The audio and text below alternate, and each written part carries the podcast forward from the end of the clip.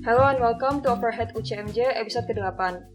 Ya, gue Roro, umat UCMJ 2018, dan di episode kali ini gue ditemenin sama host gue yang baru pertama kali muncul di podcast kita. Halo Caca. Halo. Oke, ya jadi pada kesempatan kali ini kita berdua akan menemani kalian di episode kali ini. Oke, jadi di episode sebelumnya kita kan udah banyak sharing barang soal uh, umat, senior, maupun alumni dari UCMJ dan lain-lain. Terus kita juga udah pernah ngundang UKM lainnya gitu ya. Nah, kali ini kita mau sharing bareng UKM yang lainnya yang gak kalah keren nih. Nah, tanpa berlama-lama, oke langsung aja kita sambut guest kita. Halo tim STEM. Halo. Halo. Halo. Halo. Oke.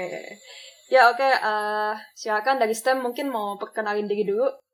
Oke deh, mungkin dari aku dulu kali ya. Sip, sip, sip.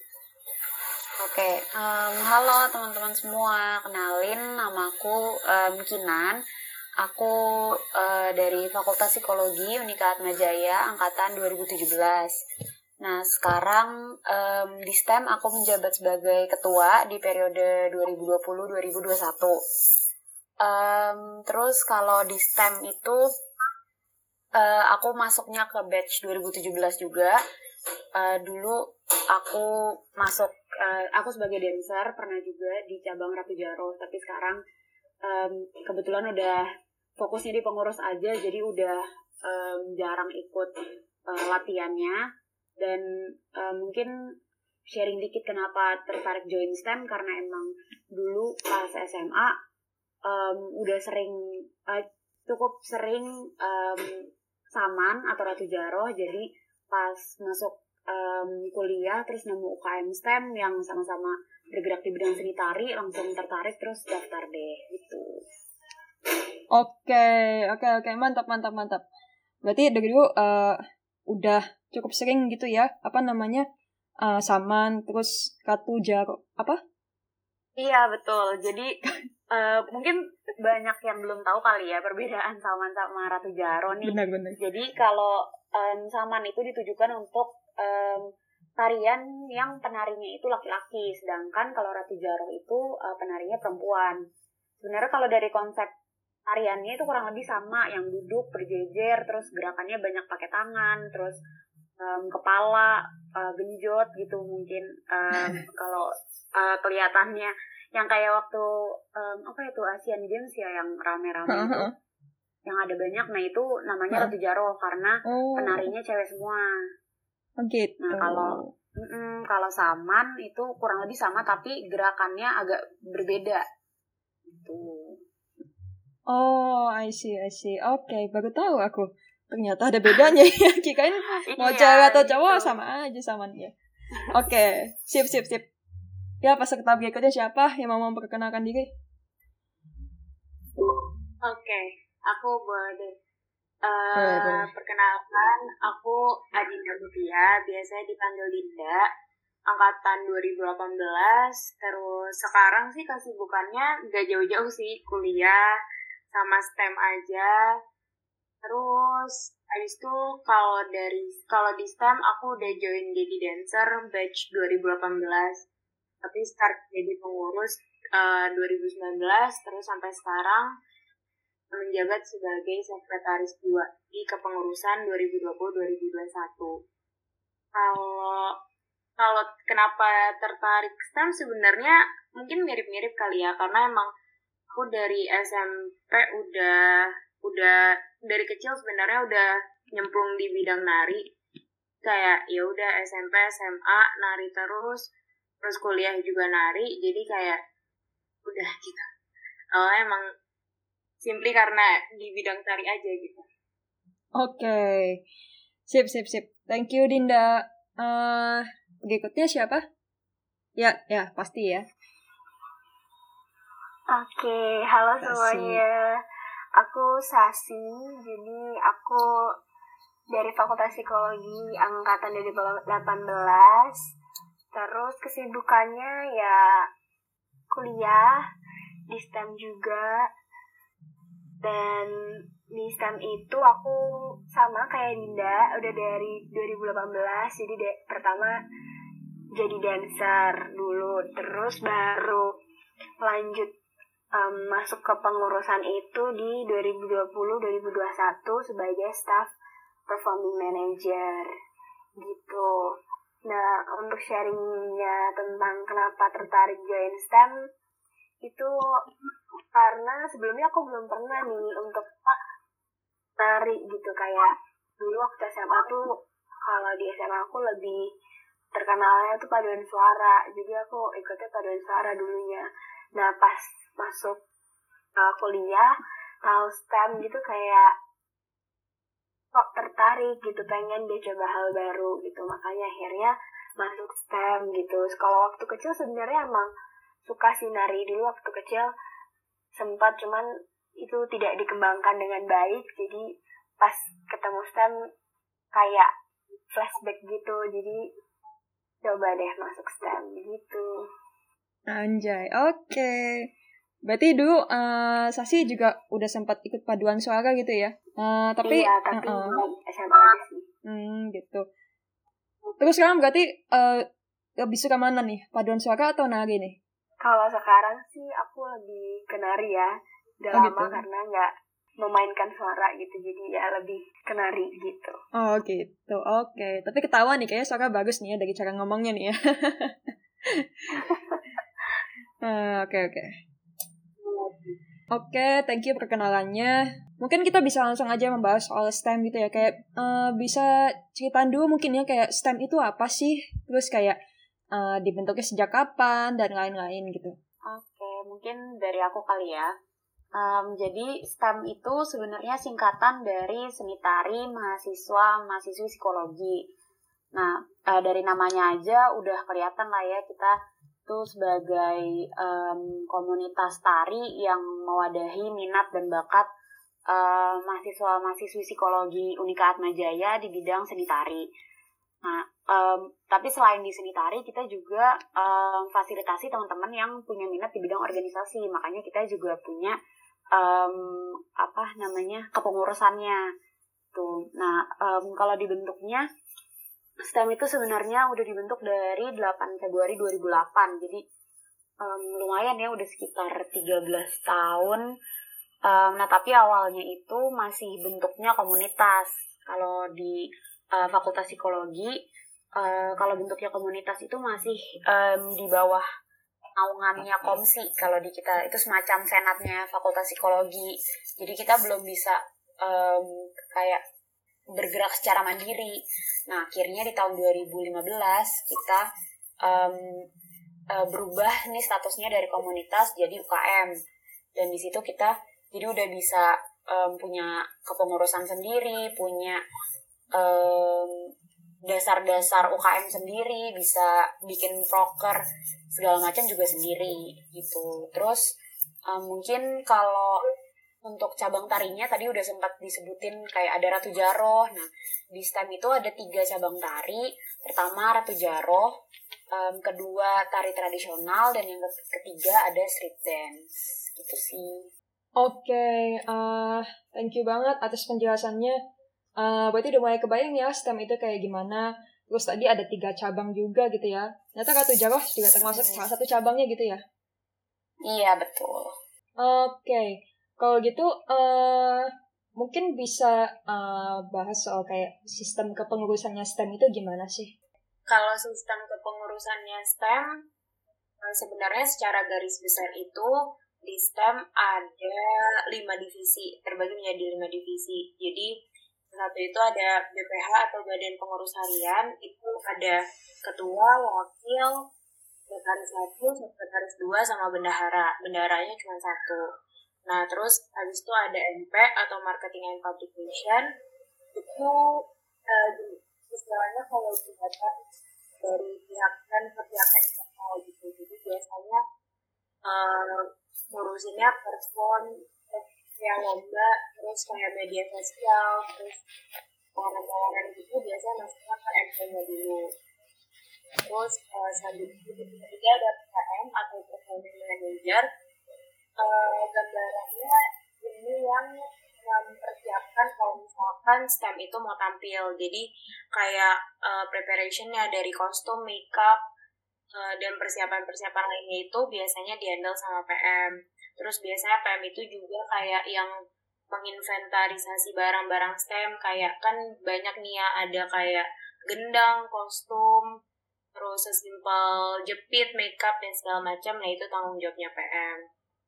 Nah, uh, divisi selanjutnya ada AD atau Artistic Director. Uh, AD secara singkat kayak dia yang pengajar untuk dancer-dancernya STEM gitu sih. Jadi uh, dia mimpin latihan rutin, terus kalau misalkan emang STEM mau perform atau lomba itu yang ngajar buat dari AD. Terus cara cara kerja AD itu. Terus uh, divisi terakhir ODEV atau Organizational Development dia uh, lebih ke mengembangkan organisasinya sih. Jadi uh, gimana melihat kebutuhan organisasi itu butuh apa? Misalkan ya acara-acara yang dibikin kayak gathering terus kayak misalkan uh, proker-proker gede gitu juga. Terus atau kayak evaluasi uh, ya evaluasi pengurus dan sebagainya. Oke. okay. Uh, cukup banyak ya ternyata apa namanya divisi-divisinya ya. Cukup beragam gitu ya. Oke okay. thanks banget atas penjelasannya jelas banget ya. Terus oke okay, tadi kan ada per divisinya itu uh, kayak ini nggak apa namanya di dalamnya tuh kayak bidang-bidang bidang-bidangnya ada dibagi-bagi lagi nggak? Bidang-bidang kepengurusannya apa aja tadi? Mungkin ada lagi? Uh, sih. Jadi kalau misalkan atasnya berarti kan kan bagian menjadi pengurus dancer Dokter tadi yang sudah cabang itu mengurus yang libat tadi. BPK, MP, PM, AD, dalamnya udah nggak ada ya dalamnya ada korbitnya sama staff-staffnya aja. Oke. Okay. sip sip sip. Oke okay. berarti udah mulai kebayang nih. Aku sih udah mulai kebayang nih kayak uh, kalau masuk STEM itu misalnya aku jadi pengurus itu kayak gimana gitu ya. Oke okay, sip kan udah ngebahas tentang kepengurusan nih Kak Erdi. Iya. Nah, kira-kira untuk kegiatannya nih Kak, nah, yang dijalani itu seperti apa? Kegiatan. Terus untuk apa gitu Kak? Tadi kan ada tiga cabang ya Kak ya? Ada Jarwo, ada tari tradisional, kemudian ada street dance. Mungkin bisa Menteri jelaskan Kak untuk kegiatannya seperti apa? Kalau untuk kegiatan dari STEM sendiri ini, kita paling utama yang pasti latihan rutin ya. Jadi kalau untuk latihan rutin itu, uh, ya yang pasti kita latihan nari gitu. Jadi per cabang, setiap cabangnya dancer akan bertemu sama Ade untuk uh, latihan secara rutin sesuai dengan jadwal yang udah disepakatin kayak gitu. Terus ada juga kita menerima perform dan juga lomba biasanya untuk STEM juga ada nih acara internal untuk dancer dan pengurusnya, yaitu acara gathering. Nah, acara gathering ini sih sebenarnya memang uh, STEM buat supaya antara pengurus sama dancer nih ada hubungan yang baik dan juga saling kenal gitu lah ya. Jadi tetap bisa selalu menyatu gitu lah. Jadi kita buat di STEM tuh ada acara namanya gathering. Terus ada juga DWP internal. DWP itu Dance with Professional. Ini basically kita undang pelatih dari luar, jadi pelatih profesional untuk ngajarin kita nih di latihan rutin untuk ngajarin koreografi tari untuk setiap cabangnya gitu. Terus ada juga kegiatan-kegiatan um, atau proker-proker lainnya kayak make up class dan juga buklet make up. Untuk proker GD-nya sendiri di STEM itu ada misi budaya. Jadi misi budaya ini uh, STEM tampil di luar negeri gitu. Jadi STEM udah pernah ke Thailand, Malaysia, Cina, Korea, dan yang terakhir kita ke Filipina di 2019.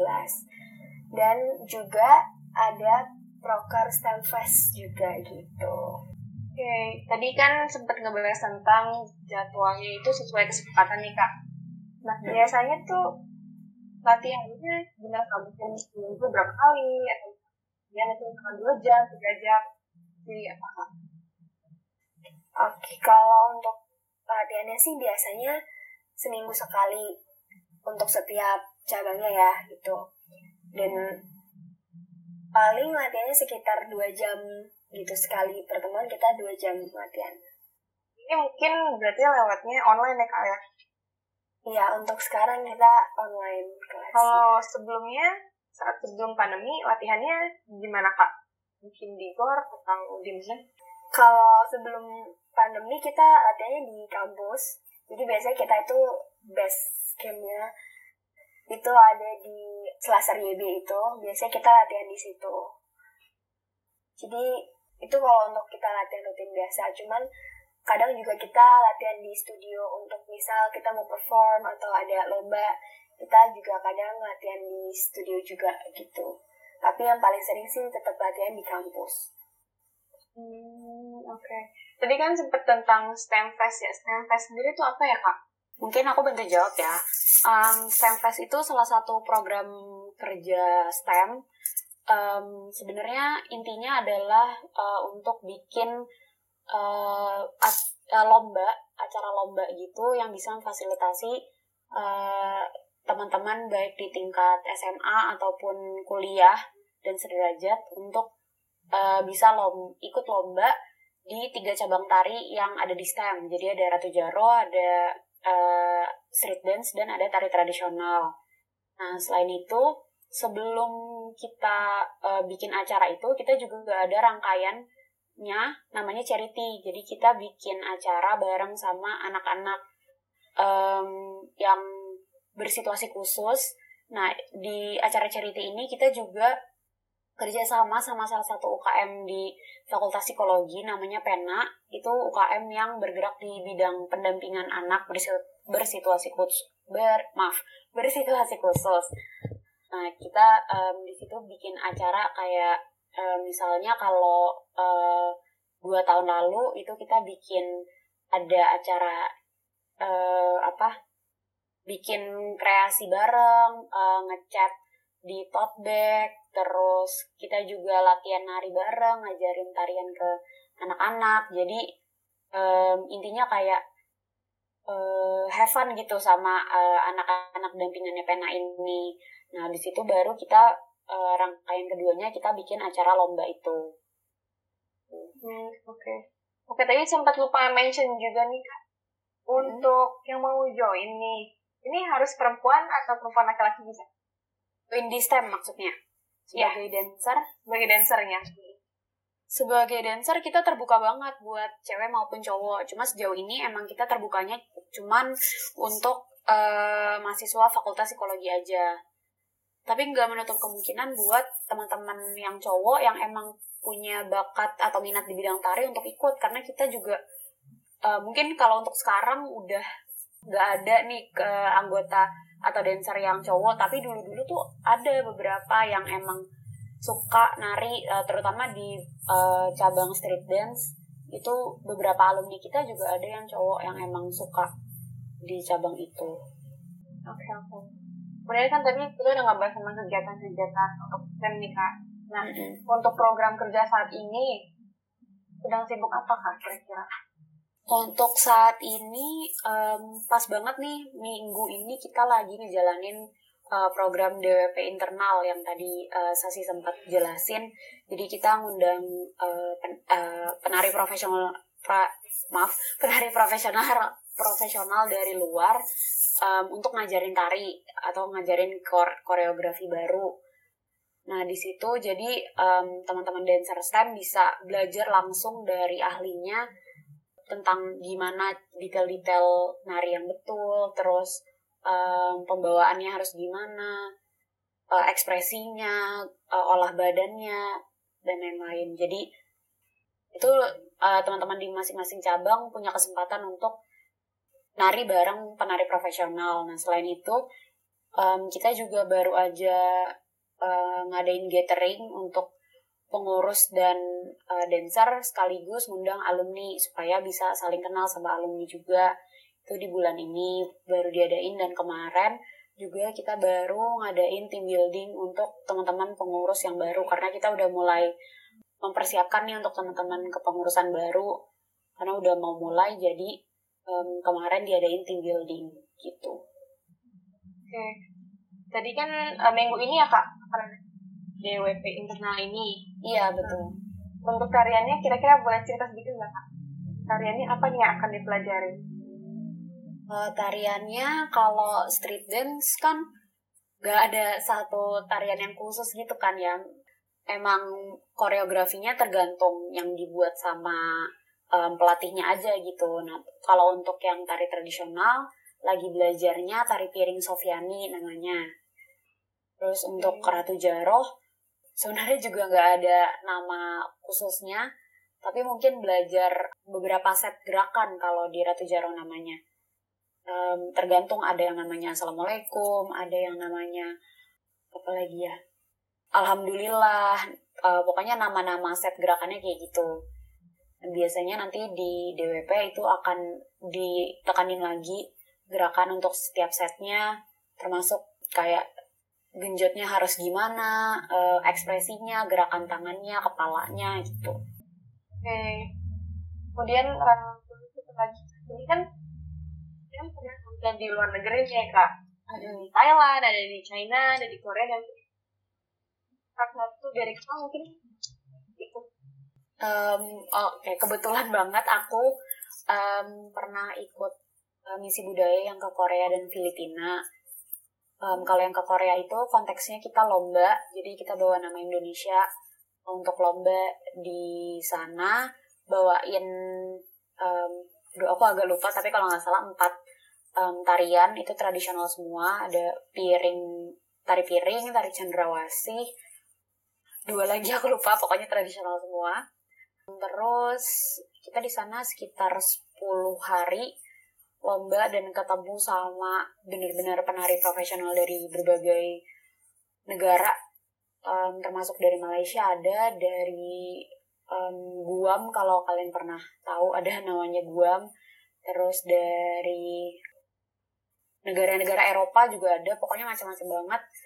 Meskipun kita belum berkesempatan untuk menang tapi itu benar-benar jadi pengalaman yang luar biasa banget buat teman-teman dancer karena jadi bisa ngerasain gitu tampil di depan penontonnya yang bukan orang Indonesia tapi bisa ngebawain um, tarian Indonesia dan mereka kagum gitu nontonnya mereka menghargai um, budaya kita tarian kita dan itu kayak suatu kebanggaan tersendiri sih buat kita. Hmm. Hmm. Mungkin kalau yang Filipin tahun 2019 itu kita kerjasama sama KBRI Filipin untuk merayakan 17 Agustus Indonesia, um, Hari Kemerdekaan Indonesia sekaligus kayak hubungan diplomatik antara Indonesia dan Filipina. Jadi kita tampil di uh, depan duta besar Indonesia dan uh, berbagai negara lainnya. Terus juga uh, kita tampil di beberapa universitas di Filipina karena uh, saat itu lagi ada program untuk uh, kayak pengajaran bahasa Indonesia gitu di beberapa fakultas eh beberapa universitas di Filipina dan salah satu cara untuk uh, mengajarkan bah uh, apa budaya Indonesianya dengan uh, tarian yang ditampilkan oleh STEM. Hmm, Oke, okay. tadi yang di Korea sendiri kan ada empat tarian nih kak. Untuk yang di Filipina ada berapa tarian kak? Sasi ada berapa ya Sasi? Untuk yang di Filipina itu ada tiga, eh empat juga. Yang yang tiga itu tradisional, yang satu Ratu Jaro.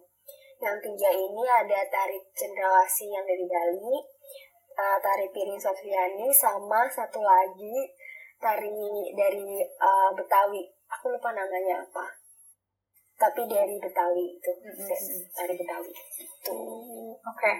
untuk total masing-masing uh, tarian nih kak ada berapa orang? Berarti tem tuh bawa berapa orang sih kak? Untuk pas ke Korea berapa orang? Dan Filipina berapa orang?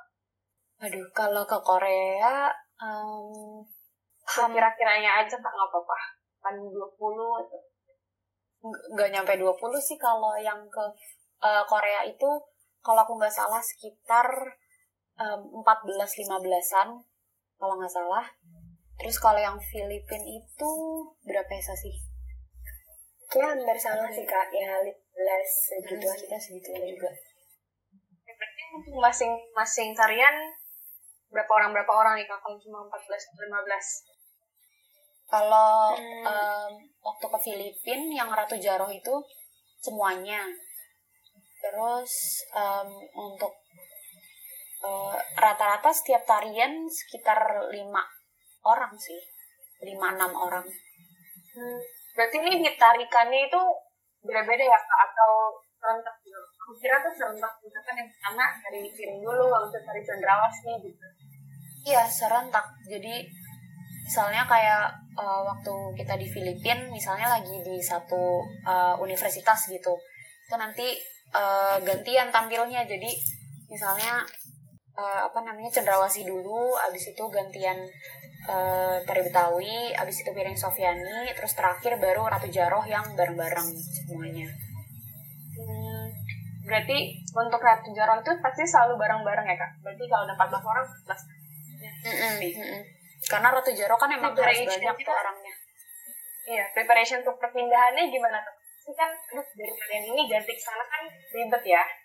Iya sih lumayan hektik sebenarnya di belakang panggungnya itu. Apalagi waktu ke Filipina kebetulan aku itu jadi eh, kru waktu ke Filipina jadi aku bareng sama ketua STEM pada saat itu ada namanya Kanatnet kita berdua jadi kru jadi kita yang bantuin di belakang panggung untuk pakai kostum apa namanya ganti-gantinya. Terus untuk persiapan eh, Ratu Jaro juga waktu itu pakai gendang. Jadi em, kita siapin juga gendangnya terus ada pakai kipah juga namanya.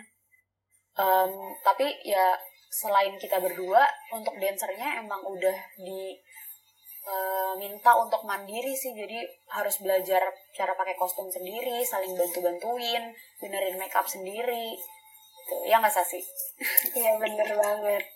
Jadi emang dari dasarnya emang udah dulu gitu. Untuk kalian nanti di sana kan pasti riuh ya gitu. Jadi kita gak pada belajar gitu siapa yang mau bantuin ini siapa yang mau bantuin ini gitu. Jadi tetap ada kerjasamanya gitu.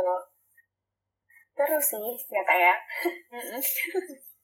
kangen malah sekarang iya Ya, kayaknya ya. Terus, em, untuk preparationnya nih kak, sebelum pergi, nanti kan latihan dulu nih. Kira-kira ada apa sih rutinitas yang dilakuin? Hmm, kalau sih untuk gimana Iya. Kalau untuk rutinitas yang dilakuin pastinya latihan. Waktu itu seingat aku kayaknya tiga bulanan gitu ya kayak kita untuk Iya. prepare-nya. Jadi benar tiga bulan itu uh, nonstop maksudnya latihan gitu untuk semua tari yang bakal dibawain. Di ya kalau dari aku sendiri kebetulan dapatnya untuk menarikan tari cendawasih sama Ratu Jaro gitu. Jadi emang harus ngafalin dua gerak apa dua kelompok gerakan dari dua tarian itu gitu. Jadi ya tiga bulan itu benar-benar kerja keras dan usahanya ya buat latihan misi budaya ini gitu sih. yang paling harus dipersiapin fisiknya saat- sih Iya benar banget. Nanti capek ya kak ya? Pindah-pindah gitu Sekali lagi tariannya sih ya. ya. Dari sini ke sini gitu. Iya, kita juga sempat kayak satu hari gitu langsung latihan dua tarian berbeda gitu. Misalnya kayak paginya kita latihan eh, Bali, ntar malamnya kita latihan Ratu Jaro kayak gitu. Jadi ya bener-bener fisiknya tuh harus siap dan juga tenaganya tuh bener-bener harus yang di prepare, harus yang disiapin gitu untuk berpikir dua gerakan yang beda dan ya cukup kontras juga kan bedanya antara si Bali sama si Ratu Jaro ini gitu. Iya. oke. Ini menarik banget sih menurut aku. Terus eh, ini kan tariannya tadi macam-macam ya ya. Terus pasti kan make upnya juga beda-beda nih. Apalagi ada tari Bali lagi. Terus ada tari piring juga kali itu kan pasti make upnya beda nih. Itu gimana kak make upnya? Make up sendiri kah? Atau ada yang make upin gitu? Terus untuk bajunya apalagi kan pasti ribet ya. Apalagi kalau misalkan tari cendrawasih sendiri kan bajunya kalau baju Bali kan diputar-putar tuh kak itu gimana tuh kak preparationnya Hmm, kalau dari make upnya sendiri sebenarnya kita menyesuaikan dengan situasi dan juga eh, kesanggupan juga gitu kayak hari itu kan kita harus serentak nih narinya semua empat tariannya berarti make upnya juga yang bisa masuk ke empat tarian itu gitu. Jadi kita nggak perlu kayak ganti eyeshadow atau yang ribet-ribet gitu. Jadi biasanya ya kita tentuin satu make up yang bisa masuk ke empat tarian dan untuk ganti bajunya. Jadi tinggal kayak ganti kostumnya aja gitu sih. Sama mungkin pakai aksesoris-aksesoris kepalanya yang uh, tambah-tambahan yang lainnya gitu kalau pas uh, di backstage-nya ganti-ganti bajunya itu sih paling Berarti bajunya nggak terlalu ribet banget ya? Itu yang bisa di, diganti gitu ya. Dan cepat gitu di backstage-nya ya. Uh, iya dan kita kan juga tadi ya kayak kita latihan dulu juga latihan gimana caranya uh, supaya bisa pakainya itu cepet gitu dan saling Hmm, Oke oke. sama juga Ada latihannya juga ya? Iya Jadi pas lepasnya gitu ya? jadi kalau udah habis misalnya waktu itu biasanya sih pertama waktu tambah pertama itu ratu jaru dulu. Terus habis itu baru eh, tiga tarian lainnya gitu. Misal ratu jaru dulu udah selesai ratu jaru langsung ke belakang panggung lepas lepas semua udah langsung eh, cari partnernya. Jadi kita punya partner gitu kalau cari partner untuk ganti kostum. Jadi nanti partner aku bantuin aku pakai kostum aku partner aku bantuin partner aku gitu jadi kita kerjasama tanggung jawab uh, satu sama lain jadi cepat itu sih paling Oke oke. Asik juga ya? Ini seru banget nih kak ya. Sumpah, Kita nggak mikir kali kayak kayak gini. aku gak mikir bakal seseru ini loh. Minta tolong gimana? Luar negeri boleh. Iya weh. Eh Tapi seru banget sih, maksudnya ini pengalamannya kayaknya wow. Tadi sama teman-teman Bener, bener, bener. kuliah gitu.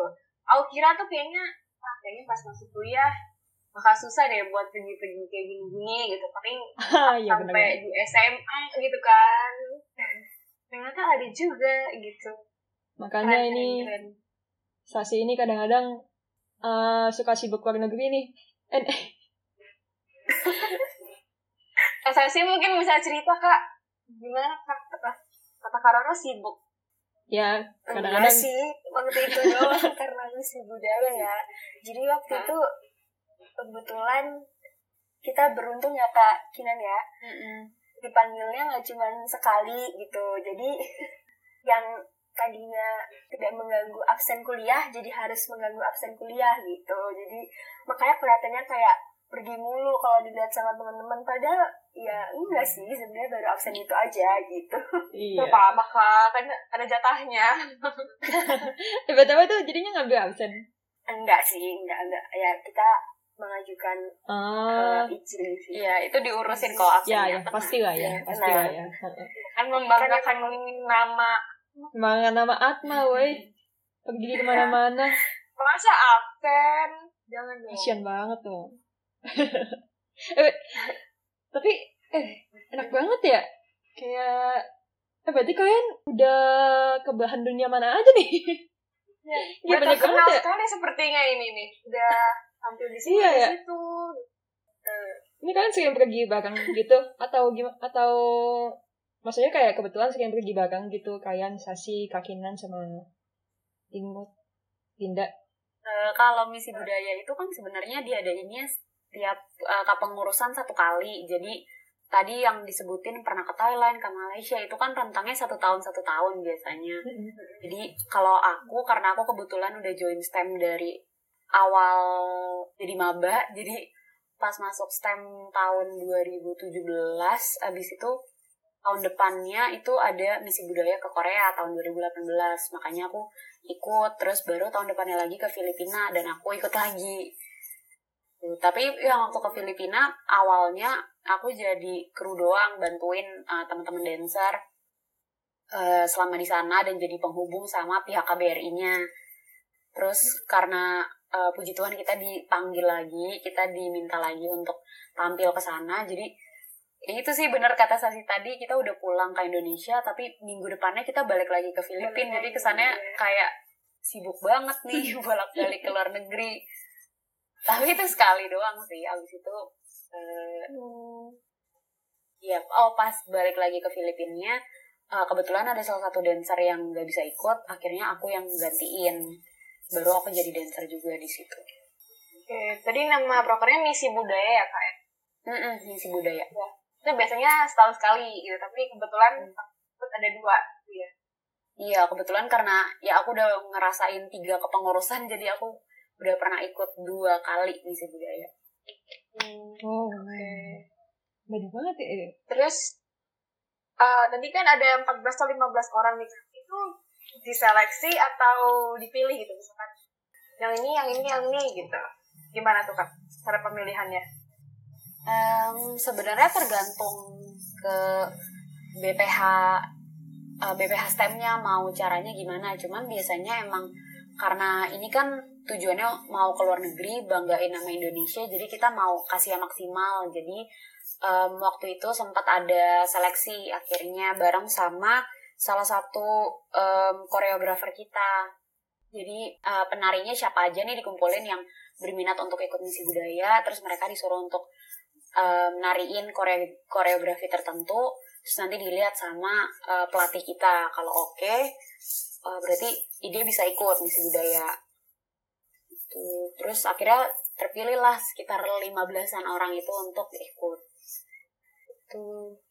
Oke. Okay. Kak nih untuk promosiin acara-acara apa gimana sih kak? Oh, kalau tentang promosi Dinda nih kayaknya ahlinya. gimana kak Dinda?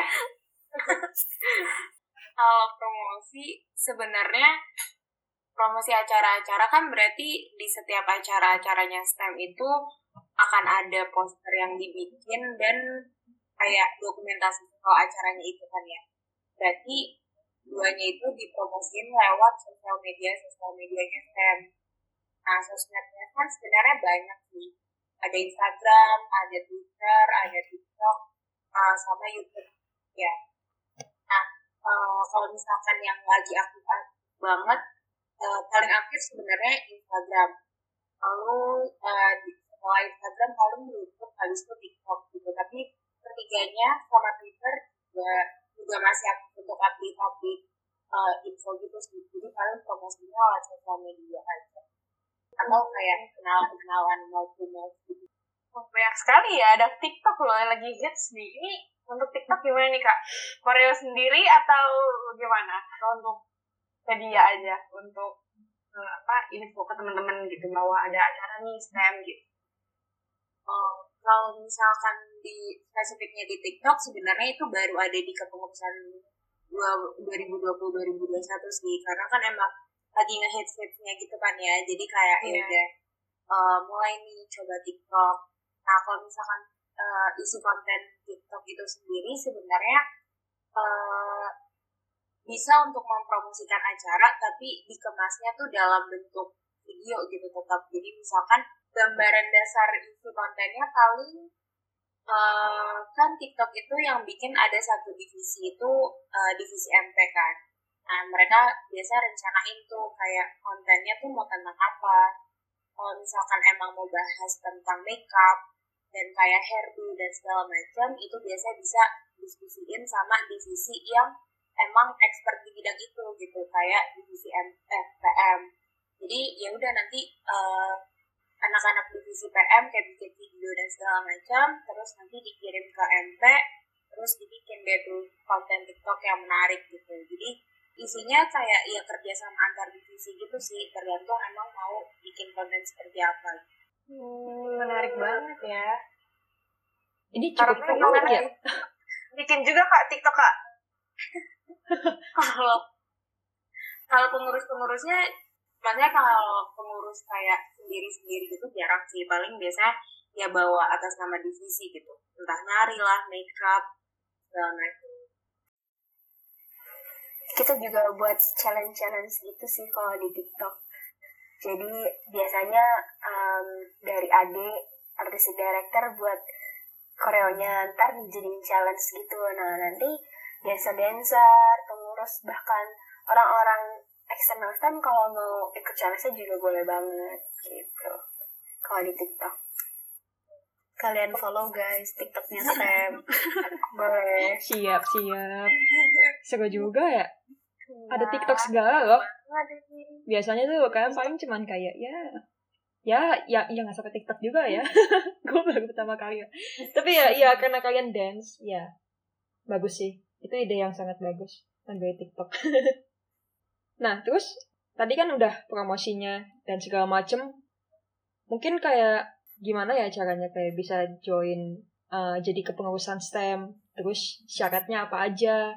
Siapa tahu nih kayak sahabat sahabat Atma ada yang tertarik untuk join gitu gitu. Um, kalau untuk jadi pengurus STEM, sejauh ini kita masih terbukanya juga lagi-lagi untuk uh, fakultas psikologi aja. Nah, um, untuk kepengurusan yang selanjutnya sebenarnya kita udah tutup kebetulan uh, udah terpilih teman-teman pengurus barunya. Paling kalau ada yang um, tertarik untuk jadi pengurus STEM di periode selanjutnya bisa tunggu aja informasinya akan di share di IG STEM paling di sekitaran um, awal-awal tahun gitu uh, akan buka pendaftarannya untuk tiga divisi untuk divisi marketing and publication, uh, performing manager sama uh, organizational development gitu. Oke, okay. sip-sip berarti uh, sekarang udah tutup gitu ya uh, untuk uh, pendaftarannya tunggu periode tahun depan gitu ya. Itu kira-kira iya. kapan tuh? Um, coba nih ibu ketua selanjutnya. Oh iya. Bisa.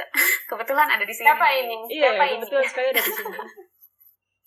Udah diberitahu nih.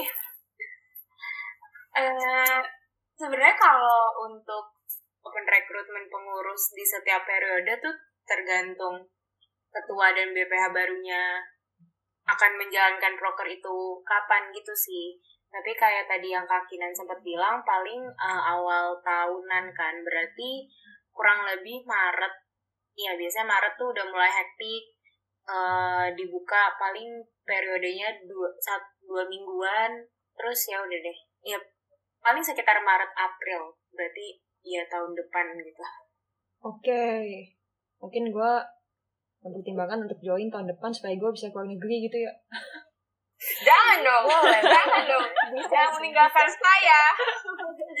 Tapi kalau mau ikut luar negeri, kalau uh, apa mau ikut misi budaya nggak harus jadi pengurus loh. Kalau jadi dancer aja juga nggak apa-apa. Bisa nah, banget. itu dia enaknya. Oh. Itu dia enaknya. Iya, aku bukan psikologi nih kak, aku nggak bisa ikut dong. Wah, iya, iya sayang iya, banget. Atau iya, sayang banget. Iya, pindah, pindah fakultas ya. Aduh. Oke. Aduh. Seorang mimpi keluar negeri, weh. Sumpah gue, aku, aku tuh belum pernah ke mana-mana loh. paling cuy, cuman kayak ke Semarang. Gitu-gitu doang. Paling keluar ke kota Indonesia gitu loh. Ini kayak Nah, berarti uh, ini saatnya ikut STEM nih. Yeah. Bisa keluar negeri. Ah, jangan, Kak. Aduh, gue kaku banget sama, kalau lagi, keluar negeri gua gak pas yang lainnya lagi pada kuliah. Iya, iya. Tapi kan lagi masa-masa kayak gini, Kak. Emang bisa, Kak? Oh iya, kalau sekarang emang... Kok negeri online? Agak susah ya. ya. Percuma dong. Iya, Tapi untungnya ada kebagian semua ya. Berarti Kak Dinda, Kak Kinan, sama Kak Kafi udah sebagian semua dong gitu. Kemarin acara yang misi budaya itu ya. Aku belum, aku belum pernah ikut misi budaya. Hmm, sayang banget Kak. Iya, ya semoga tahun ini semoga periode ini bisa amin amin jangan jawab lagi gitu ya btw uh, ini kan STEM banyak nih ya kegiatannya ya. Itu kalau bikin acara-acara gitu tuh kayak misalnya bikin event gitu ya. Mungkin kayak bikin event kayak kan biasanya kalau UKM UKM lain tuh kayak misalnya ada event kayak misalnya sepak bola nih. Kayak buka event kayak cup cup gitulah kayak kejuaraan gitu kan. Yang nanti misalnya acaranya acaranya tuh bisa di join nggak cuman yang dari dalam UKM tapi juga dari luar UKM gitu. Gitu kan. Nah uh, mungkin STEM kayak punya kayak kegiatannya kayak itu terbuka untuk siapa aja sih? Kayak untuk STEM doang gitu atau pernah kayak untuk umum gitu juga? Hmm, silakan Sasi. Oke okay, kak.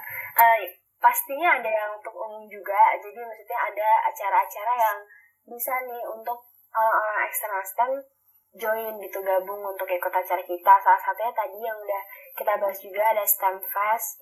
Itu sebenarnya uh, juga bakal ada kayak lomba-lomba gitu juga yang bisa diikutin dari pihak uh, eksternal STEM terus dulu uh, sempat juga pernah ada DWP eksternal. Nah DWP eksternal ini juga uh, bisa sebenarnya untuk orang-orang di luar STEM yang tertarik nih untuk nari juga bisa ikut di latihan bareng dancer-dancer STEM lainnya dan juga bareng sama pelatih profesional di DWP eksternal. Itu sih untuk beberapa acara yang bisa diikutin sama uh, pihak eksternal. Mungkin Kak Kinan Dinda ada yang mau nambahin? Paling dulu juga sempat ada uh, makeup class eksternal. Jadi kita kerjasama um, kalau dulu kita pernah kerjasama sama Revlon. Jadi ada penata rias dari uh, Revlonnya yang bikin uh, memandu acara gitu ya. Memandu acara si makeup classnya dan itu terbuka untuk umum. Jadi teman-teman yang dari luar fakultas psikologi ataupun yang non atma dari mana pun itu bisa banget ikut. Cuman emang um, apakah proker itu akan ada atau enggak dibalikin lagi ke kepengurusannya. Mau uh, dibuat atau enggak. Cuman kalau untuk pilihannya ada itu sih tadi DWP eksternal yang Sasi bilang ada STEM Festival ada uh, makeup class eksternal juga gitu. Oke, seru-seru nih ya kayaknya nih. Mungkin gue akan memikirkan ke join juga nih. oh, boleh, boleh. Boleh, silakan loh. Ah, oke. Okay. STEM ternyata luas sekali ya. Aku kira tuh cuma ayo ngedance, lomba, ke mana-mana gitu ya. Luas sekali ternyata. Oke, okay. Mungkin ini pertanyaan terakhir ya. Kalau sekarang kan lagi pandemi gini nih, kayak STEM uh, ngurus programnya gimana sih? Terus kayak kalian punya tips gak dari STEM ada tips gak supaya di masa pandemi ini tetap produktif gitu? Hmm, mungkin Dinda mau bantu jawab nih kebetulan ketua selanjutnya pasti dia punya banyak ide-ide baru mantap mantap visi misi baru uh, kalau misalkan selanjutnya sebenarnya kayak bisa mungkin membuat proker yang bisa dijalankan online atau offline gitu sih. Kayak kan untuk kepengurusan selanjutnya sebenarnya kita belum tahu kan akan online atau offline atau mungkin setengah-setengah gitu.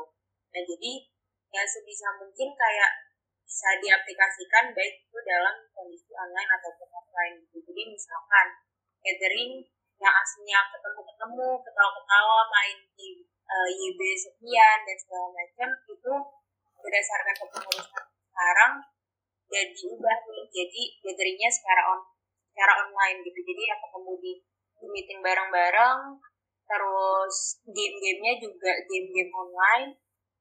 Kayak maksudnya dimainin bareng terus kayak uh, yang dibuat lebih interaktif gitu. Karena kan kalau online kan pasti ya interaktif interaksinya kurang banget gitu kan. Jadi emang mungkin challenge-nya di situ gimana caranya merangkai acara merangkai uh, kegiatan-kegiatan yang emang masih bisa diikuti walaupun depan laptop gitu masih bisa dapat insight-nya gitu. Karena emang kurangnya interaksi jadi kayak lebih mendekatkan antar pengurus dan dancer gitu sih. Karena kan kalau misalkan offline tuh kita latihan rutin bisa ketemu-ketemu bisa ketawa-ketawa habis latihan rutin makan dan segala macam gitu kan ya. kalau misalkan online itu kayak sangat terbatas berarti jadi kayak ya sebisa mungkin misalkan dari latihan rutinnya itu sendiri vibe-nya dibikin se-enjoy mungkin jadi uh, dancer-dancer ataupun pengurusnya itu latihan rutin tetap bisa menjalani dengan senang hati gitu nggak nggak menganggap itu sebagai kayak beban atau malah kewajiban gitu. ya mungkin boleh ditambahin mungkin nambahin dari yang Dinda sampaikan um, kalau tips untuk UKM lain ya kan ini situasi pandemi uh, pasti berat buat kita semua lah ya. Apalagi mahasiswa-mahasiswa yang kerjanya di depan laptop terus terus kalau untuk uh, apa berorganisasi juga kita jadi uh, ya udah di depan laptop aja gitu kan susah untuk ketemu beneran tatap muka sama teman-temannya. Jadi um, uh, vibes organisasinya tuh dibikin jadi um, yang apa ya jadi tempat untuk refreshing untuk tempat yang menyenangkan supaya um, dari penatnya kuliah tuh bisa larinya justru ke organisasi untuk uh, jadi um, apa ya di tempat senang-senang gitu. Terus juga paling um, kalau dari STEM sendiri uh, di kepengurusan ini uh, kan kita nggak bisa bikin misi budaya pastinya karena nggak boleh keluar negeri. Terus kita juga nggak bisa bikin STEM festival gitu salah satu program kerja yang besar yang kita biasa buat. Akhirnya di kepengurusan ini kita bikin satu program kerja baru namanya One Day with STEM. Nah di situ kita bikin webinar um, yang pembicaranya itu penari profesional.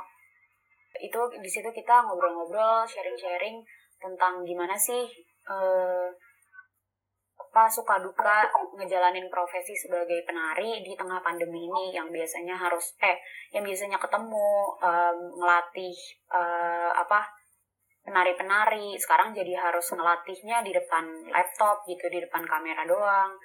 Terus juga um, karena kita basicnya anak psikologi jadi kita juga um, kemarin ngebahas um, psikolog eh ngebahas seni uh, dari sisi psikologi. Jadi apa sih gunanya seni untuk uh, apalagi di masa pandemi kayak gini um, seberapa penting sih seni itu gitu. Dan um, dari situ ternyata minat um, teman-teman juga lumayan besar sih. Jadi mungkin yang dibutuhin um, itu uh, apa kegiatan-kegiatan baru, program-program baru yang bisa membantu kita supaya bisa ngelewatin pandemi ini dengan tetap waras gitu. I see, oke. Okay. Ada lagi yang menambahin? Ya kalau dari aku sebenarnya sama udah dijawab semua nih sama Kak Kina dan juga Dinda. Jadi memang concernnya kalau di masa pandemi ini yaitu ya interaksinya kurang yang membuat kadang kalau organisasi tuh rasanya bisa nggak ya nih organisasi ini kita ada di organisasi ini tetap bisa semangat dan juga tetap produktif gitulah ya.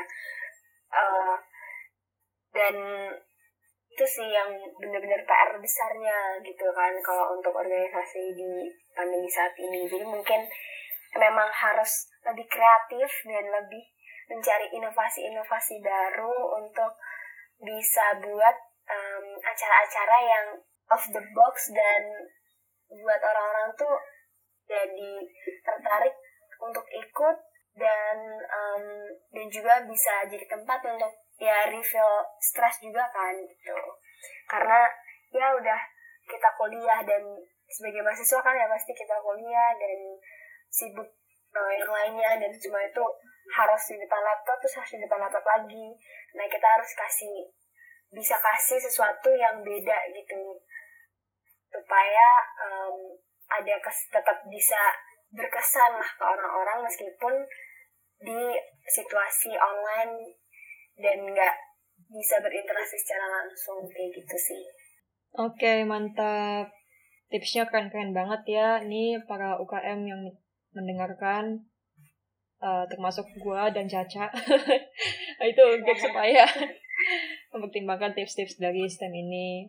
Ini emang emang pandemi ini emang membuat kita apa ya harus berpikir uh, kreatif ya kayak muter balik otak banget gitu ya yang nggak sih cak?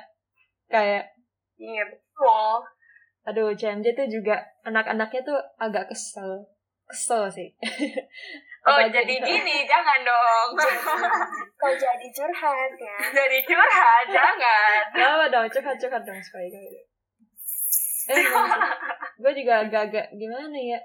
Acaranya ya gitu lah ya maksudnya kayak ya vibe vibe-nya itu ya jadi kurang kerasa gitu ya yeah. sedihnya ya. Cuman ya keep the spirit lah ya gitu kan. Iya.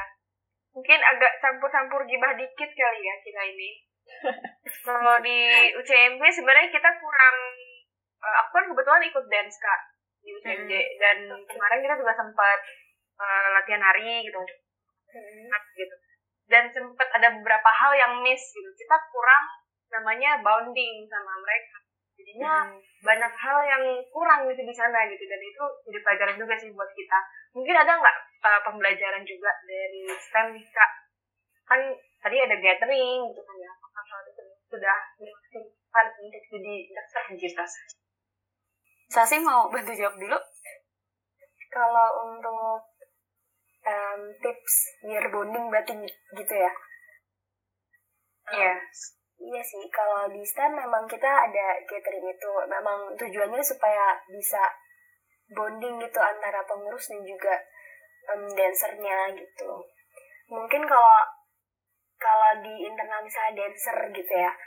Kalau di STEM kan dancer itu pasti lebih dekat sama artistic directornya gitu kan.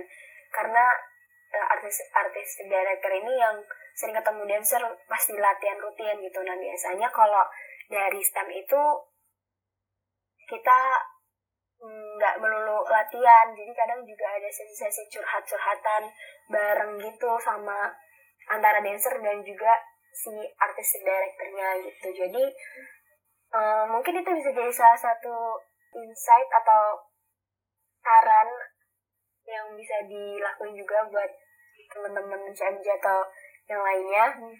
Em, ya bisa sih dengan cara itu gitu kan karena mungkin interaksinya kurang jadi kayak berasa nggak bonding. Nah dengan sesi curhat-curhatan itu cukup bisa membantu lah gitu. Jadi kayak antara dancer bisa cerita apa apa struggle mereka selama latihan online ini gitu ke si ke pengurusnya gitu. Begitu pula pengurus juga bisa kalau mau cerita-cerita ke dancer atau menyampaikan hal-hal yang ingin disampaikan kayak gitu. Tapi ya itu sih paling kalau dari aku mungkin dari yang lain. Kalau dari aku sama juga sih sama em, Sasi. Emang eh, ya itu salah satu hal yang akhirnya STEM lakuin untuk bisa menyesuaikan sama em, sistem pandemi ini karena em, susah juga ya kalau mau dipaksa Eh, misalnya harusnya seminggu sekali. Eh, padahal cuma seminggu sekali nih latihan. Gitu tapi tetap aja yang namanya kita ada tanggung jawab macam-macam tugas kuliah juga banyak terus harus em, apa di depan laptop lagi latihan segala macam kan capek juga. Jadi kita nggak maksa eh, ke dancernya untuk kayak ayo harus ikut latihan gini-gini tapi kita juga ngertiin gitu em, kondisinya mereka gimana. Eh, makanya kita juga berusaha untuk dengerin dancer eh, ngerasanya gimana di pandemi ini. Makanya ada sesi ngobrol-ngobrol itu. Terus juga eh, di STEM kan ada organisasi eh ada eh, divisi ODEV eh, organizational development. Nah itu eh, mereka juga suka bikin kayak eh, ada namanya box of aspiration. Jadi baik pengurus maupun dancer kalau lagi ngerasa apa pun lagi butuh em, apa cerita gitu curhat itu bisa dengan ngisi si box of aspiration itu apa pun yang berkaitan dengan STEM jadi supaya dari kitanya juga bisa lebih memfasilitasi dengan baik eh, untuk pengurus maupun dancernya itu sih kalau di, di STEM Oke. Untuk gatheringnya sendiri biasanya berapa sekali atau berapa bulan sekali? Oh, enggak sih kalau gathering untuk di kepengurusan ini kita eh, baru bikinnya dua kali. Pertama pas masih offline tahun lalu. Eh, iya. Tahun lalu kita sempat bikinnya offline terus tahun ini eh, kita bikinnya online karena udah bener-bener nggak bisa ketemu. Bisa kita pakai ini, Kak Roro. Kita perlu gathering kan? Bener banget. Apalagi anak UCMJ ya, anak-anak musik itu kan sebenarnya senang gathering gitu ya. Kayak seru lah ya, seru-seruan gitu. Kayak pas online itu, ya kasihan juga sih. Kayak nggak ada temen gitu kan, sendirian di rumah Iya. gitu kan ya. Ya, jadi ya emang sih dalam keadaan kayak gini tuh kita harus saling mengerti bla bla bla gitu ya. Mm-mm. Kan biasanya bisa curhat bareng teman, ketemuan kan beda ya. Kayak lu curhat di Iya. telepon sama curhat ketemu tuh beda gitu kayak Beda banget. we need uh, lihat gestur orang cuy gak cuma suara doang gitu kan butuh bahasa isyarat juga Iya. cuy lihat matanya segala macam bisa melihat apakah dia jujur atau tidak gitu. ini kayak klik banget weh aduh ya Iya. gitu Iya sih. oke habis ini kita ini kita mau ngomongin apa lagi nih cak nih Sebenarnya ada yang aku kepo nih, kita belum mention ini. Join jadi dancer itu gimana? Tadi kan kita nanyanya untuk jadi pengurus ya. oh iya iya untuk iya jadi dancernya nih. Gimana kak cara joinnya? Ada seleksinya mungkin? Oh enggak, kalau seleksi Enggak, kita terbuka buat semuanya. Oh gitu, kalau gitu berarti aku langsung ikut dance saja gitu ya. Boleh, boleh. Mau yang punya pengalaman nari maupun enggak masih nol banget itu juga nggak apa-apa, boleh banget join. Aduh, ya ampun. Kita battle aja kali UCMJ dan Set. Eh, iya, iya, iya, yoi. Good idea, woy. Karena di CMJ kan ada dance juga ya. dance Iya. Ya, collab. kita collab. Boleh tuh. Dinda mungkin. Weh.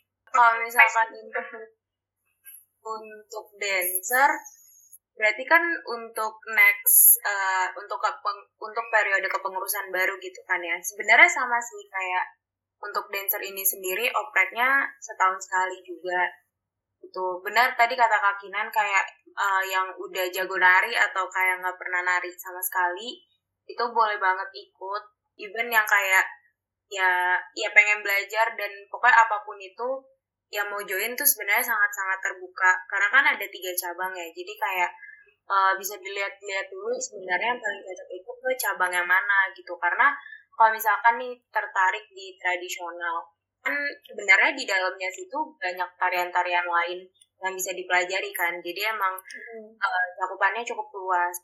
Nah kalau misalkan untuk opreknya kapan itu kurang lebih setelah setelah semester ini selesai sih jadi sekitar Juli Juli kan ya kurang lebih di tanggal-tanggal segitu terus ya udah jadi kayak nggak ada nggak ada seleksi daftar aja terus ya udah deh nanti tinggal uh, ngumpulin jadwal hidup nyamain uh, jadwal kelas dan segala macam abis itu latihan rutin Hmm, oke.